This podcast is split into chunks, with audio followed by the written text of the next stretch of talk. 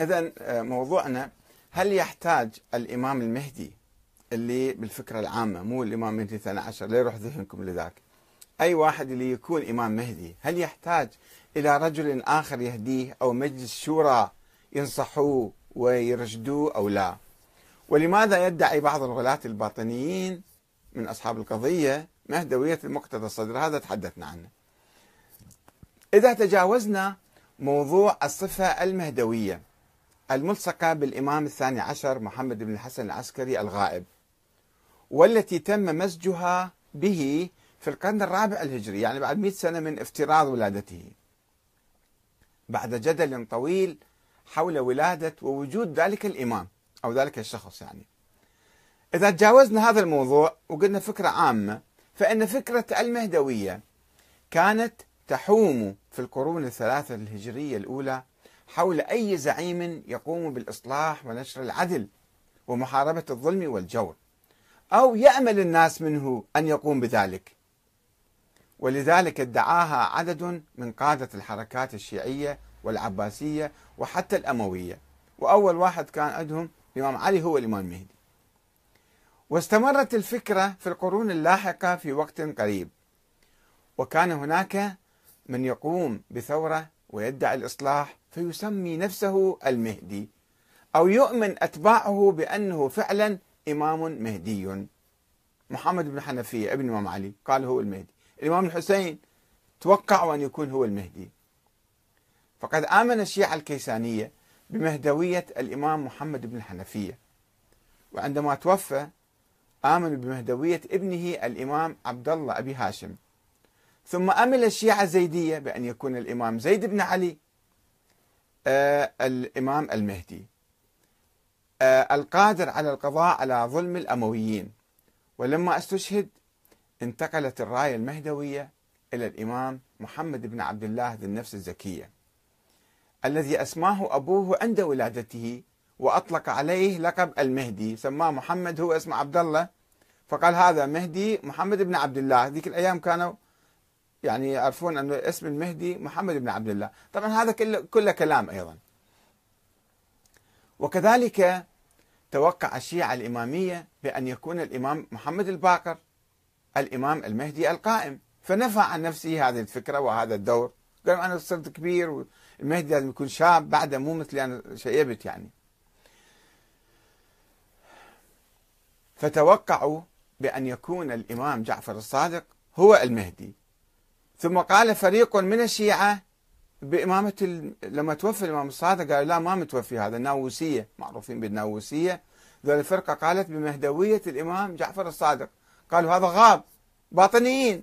كل شيء يقلبوه يشوفون واحد ميت يقول لا ما مات هذا مختفي. ثم قال فريق من الشيعة الإمامية بمهدوية الإمام محمد بن عبد الله الأفطح ابن جعفر الصادق. الذي لم يره أحد ولكن هم افترضوا عندما توفي عبد الله الأفطح قالوا أنه عنده ولد اسمه محمد ابن عبد الله وهو مختفي وسوف يظهر. وهذول راحوا إجوا جيل ثاني سرعان ما قالوا بمهدوية الإمام موسى الكاظم. قال هذا هو المهدي القائم واسمه اسم موسى الحلاق كانوا يقولون يعني موسى. الذي توفي في السجن عام 173 وقالوا هذا اختفى ما مات. رفضوا أن يعترفوا بوفاة الإمام موسى بن جعفر. قالوا هرب من السجن في بغداد وهو سوف يقوم. وصارت حركة واقفية عامة الشيعة وقفوا على موسى بن جعفر. قالوا هذا هو المهدي المنتظر. وكتبوا كتب. أصحاب الإمام موسى الكاظم كتبوا كتب حول مهدويته وحول غيبته. كتب الغيبة وأحاديث الغيبة أكثرها من هناك جاية. وبالرغم من توقف عامة الشيعة الإمامية على الكاظم فإن فريقا منهم قال بإمامة ابنه علي رضا ومهدويته ولا سيما بعد توليه لولاية عهد المأمون. ولكنه نفى عن نفسه هذه الصفة. ونفى آه، دون آه، آه، ودون أن يظهر.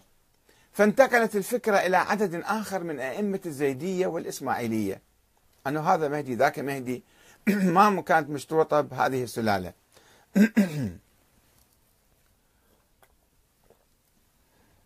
إلى أن ظهر المهدي الإسماعيلي في تونس. عبيد الله المهدي سنة 295 للهجرة. وأقام الدولة الفاطمية. وباني مدينة الآن في تونس اسمها المهدية. هو بناها. عاصمته كانت هاي المهدية. ونظرا وأقام الدولة الفاطمية اللي امتدت إلى مصر ثم امتدت إلى الحجاز وسوريا عموما يعني. ونظرا لأن هذه الدولة اكتسحت شمالي إفريقيا والحجاز وبلاد الشام وكادت تجتاح العراق وصلوا قريب بغداد الانبار يعني. آه، وكادت تجتاح العراق. فقد دعم العباسيون اللي هم كان عندهم مهدي سابق ابن المنصور سموه المهدي أيضا. آه، دعم العباسيون فكرة مهدوية الإمام الثاني عشر الغائب. هاي في القرن الرابع. لما شافوا المهدي طلع هناك المهدي الإسماعيلي قال لا مو ذاك المهدي. في مهدي غائب عندنا هذا هو الغائب هو المهدي. وقالوا الذي لم يثبت وجوده ولا ولادته بصورة تاريخية شرعية قاطعة. وبنى أحد الخلفاء العباسيين وهو الناصر لدين الله سرداب الغيبة في سامراء. إذا تروحون بسامراء شوفوا هذا السرداب عليه فوق بالباب مكتوب اسمه اسم هذا الخليفة القادر. وفي المنبر تحت أيضا مكتوب اسم القادر بالله العباسي. وزعم بأن الإمام المهدي مختبئ في هذا السرداب. هذا العباسيين هكذا خدعوا الشيعة. وهو يعلم هذا الخليفة كان يعلم بعدم وجود أي شخص في داخله ولكنه كان يحاول ربط الفكرة بشخص موهوم حتى يميت الشيعة ويخرجهم من المسرح السياسي ويقتل فيهم روح الثورة والمنافسة على السلطة. ولا أريد أن أبحث هذا الموضوع الآن أبحث صحة أو عدم صحة النظرية المهدوية الاثنى عشرية. هذا بحث مفصل ولكني أود الإشارة إلى أن فكرة المهدوية كانت في التاريخ الإسلامي فكرة عامة غير محددة بشخص معين وهي تنطبق على كل رجل أو إمام أو رئيس يقوم بالثورة والإصلاح ومحاربة الفساد والظلم والجور وينشر القسط والعدل. وبناء على هذا الأساس فإن الفكرة اليوم إذا إحنا أخذناها الفكرة العامة أو جوهر الفكرة قد تنطبق على كثير من الزعماء الثوريين والإصلاحيين. حتى إذا لم يتسموا باسم الإمام المهدي سواء قاموا أو لم يقوموا بما وعدوا به. يعني واحد يفكر يسوي ثورة واحد سوى ثورة ونجح وفعلا طبق العدل وطبق القانون يمكن نطلق عليه هذا إمام مهدي. الصفة تنطبق عليه. ومن ومن هنا قام فريق من أتباع أحد الزعماء الدينيين السياسيين في العراق اللي هو السيد مقتدى الصدر بإطلاق هذه التسمية على زعيمهم. واعتقدوا أنه هو المهدي الإمام الغائب.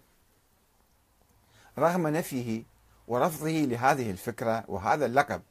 وإذا كنا نتفق معه في نفي كونه ذلك الإمام الثاني عشر الغائب الذي يؤمن الشيعة الإمامية الاثنى عشرية به مو هو طبعا مو هو ذاك أصلا ما موجود ولا ولد. فإن من المحتمل أن يكون ذلك الزعيم أو أي زعيم آخر ينشد الإصلاح ويعمل من أجله ويقوم بمكافحة الفساد والظلم والجور ويبسط القسط والعدل في البلاد يمكن نعتبره إماما مهديا. إماما مهديا. بنسبة معينة. وبمعنى كونه إماما مصلحا. زعيم مصلح يعني. ومع إيماننا بهذا الاحتمال نود لفت النظر إلى وجود فارق كبير بين الإيمان بإمام معصوم منصوص عليه من الله ومدعوم بقوة السماء كما هو مرسوم في الثقافة الشيعية الإمامية وبين أي زعيم أو إمام يعني يقوم بالإصلاح أو يعمل من أجل العدل ومكافحة الفساد. وذلك لإيمان الجميع بأن الأخير هو إنسان عادي غير معصوم ولا معين من قبل الله. هذا الإمام اللي نقول عنه الآن إمام مهدي هو مو معصوم ولا معين من قبل الله ولا عنده ارتباط خاص بالسماء. ولا نائب الإمام الغائب العام ولا الخاص حتى. أنه مثل ذاك صاحبنا اللي قال أنا نائب الإمام الخاص أشوفه وأجلس معاه وأشرب شاي وياه. وبالتالي هذا الإمام المهدي اللي نتحدث عنه الآن اللي ممكن يعني آه، قد يخطئ أو يجهل طريق الإصلاح وقد يفسد أو يسير في طريق الفساد من حيث يشعر أو لا يشعر. يعني أي إنسان يدعي المهدوية يدعي الإصلاح. وهو مو مرتبط بالسماء ولا معصوم ولا ينزل عليه وحي. فهو قد يكون عنده نية طيبة وعنده هدف الإصلاح ويمشي في هذا الطريق. قد يصيب وقد يخطئ. قد يجتهد وقد يخطئ. وبالتالي فهو بحاجة إلى واحد أيضا يهديه. يعني مو فقط هو يقول أنا خلص أني الزعيم الإمام المهدي وبعد ما حد ما يتكلم معايا. فهو قد يخطئ أو يجهل طريق الإصلاح وقد يفسد أو يسير في طريق الفساد من حيث يشعر أو لا يشعر. ولذلك فإنه بحاجة مستمرة إلى أمره بالمعروف ونهيه عن المنكر وإرشاده إلى طريق الصلاح والعدل من عامة الناس من خاصة من أتباعه وجماعته وأنصاره. إذ لا يكفي أن يرفع أي قائد أو زعيم شعار الإصلاح حتى يكون مصلحا ومهديا. يعني مو فقط بالكلام وبالنية وبالهدف وبالشعارات أنا صرت إمام مهدي. وإنما يحتاج إلى إمام مهدي آخر يرشده إلى الصلاح. وانطلاقا من هذه الحقيقة البديهية أود توجيه رسالة واضحة وصريحة إلى كل من يحاول الإصلاح في العراق وفي أي بلد آخر. بأن ينتهج الطريق الديمقراطي في الإصلاح ولا يجعل من نفسه وصيا على الناس أو يتصرف كالملوك المستبدين الذين يمارسون السياسة بصورة فردية لا تعرف الشورى ولا احترام رأي الشعب. فيجعلون من أنفسهم محور العمل السياسي كأنهم من الصبيب من السماء ويضعون بقية الأنصار أو المواطنين أصفارا على الشمال.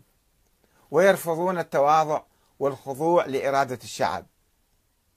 وبدلا من ذلك يعينون أحيانا هذا خطأ يعني واحد يعمل هكذا. أي واحد يحلم بأن يكون إمام إماما مهديا عليه أن يعين مجالس شورى أو يرشحون نوابا لمجالس النواب ولكنهم يتعاملون معهم هذا المستبدين هكذا يفعلون. يعني قد أحيانا هو يقول لك أنا مصلح وأنا ديمقراطي وأنا كذا وعندي مجلس شورى أو يرشح نواب لمجالس آه، النواب يعني بالانتخابات ولكنهم يتعاملون معهم كموظفين أو عبيد. لا يسمحون لهم بابداء أي رأي أو اتخاذ أي قرار مخالف لإرادتهم. ويقومون بعزلهم متى ما يشاءون ويعينون آخرين بدلا عنهم. وهذا ما يكشف عن تعامل مدعي الإصلاح من هؤلاء الزعماء مع أنصارهم وأحزابهم وتياراتهم تعاملا فوقيا دكتاتوريا ملكيا فرديا مثل الملوك يعني. وهذا ما يسمح لهؤلاء الزعماء الدكتاتوريين بأن يتصرفوا حسب أهوائهم والاتجاه مرة اتجاه على اليمين ومرة أخرى على اليسار. ودعم حركة الإصلاح في البلاد أحيانا ثم المحافظة على الفساد مرة أخرى. وبالطبع فإنهم يرفضون النقد والمحاسبة والاعتراض. وهذه الحالة السياسية هي في الواقع شكل من أشكال الفساد الدكتاتورية يعني. وهو لأنها حالة دكتاتورية ولا يمكن لأي مدعى للإصلاح أن يكون دكتاتورا مع أهله وأنصاره وأعوانه. وهو ما يخالف أيضا قانون الأحزاب الذي يلج منه ذلك الزعيم إلى الحياة السياسية والذي يحتم الالتزام بالديمقراطية في اتخاذ القرارات داخل الأحزاب تمهيدا لممارسة الديمقراطية داخل البرلمان أو الحياة السياسية العامة.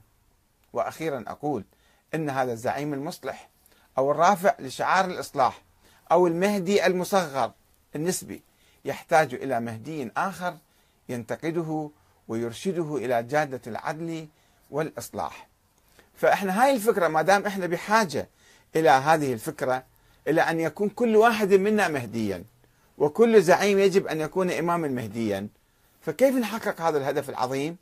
ذلك بالتكاتف والتشاور والتعاون والأمر بالمعروف والنهي عن المنكر مع بعضنا حتى نسير في حركة مهدوية إصلاحية. لا يقتصر عمل الإصلاح على شخص واحد وعلى رأي وموقف واحد. حسب المزاج مال الشخص فنحتاج إلى تطوير هذه الفكرة. إذا الخلاصة أنه فكرة وجود الإمام الثاني عشر هي فكرة فرضية. هي ما لها أي دليل تاريخي وأسطورية يعني. وعندنا الآن في ناس قد يدعون أو يطبقون هاي الفكرة على بعض الأشخاص أو هم يدعون الاتصال بذاك الإمام الغائب اللي ما حد ما شايفه. هذا كله خطأ في خطأ. نحتاج إلى أن نأخذ لب الفكرة جوهر الفكرة الفكرة المهدوية المفهوم الأصيل لفكرة المهدي في القرون الثلاثة الأولى اللي انتشرت بين الشيعة وبين الحركات الثورية. هذه الفكرة يمكن نطبقها اليوم حتى نصلح المجتمع. إحنا نصير في هاي الحركة وننتمي لها وكل واحد من عندنا يمارس يهتدي بهدى الله تعالى ويسير على هذا الطريق حتى ننقذ المجتمع من الظلم والجور والفساد. والسلام عليكم ورحمة الله وبركاته.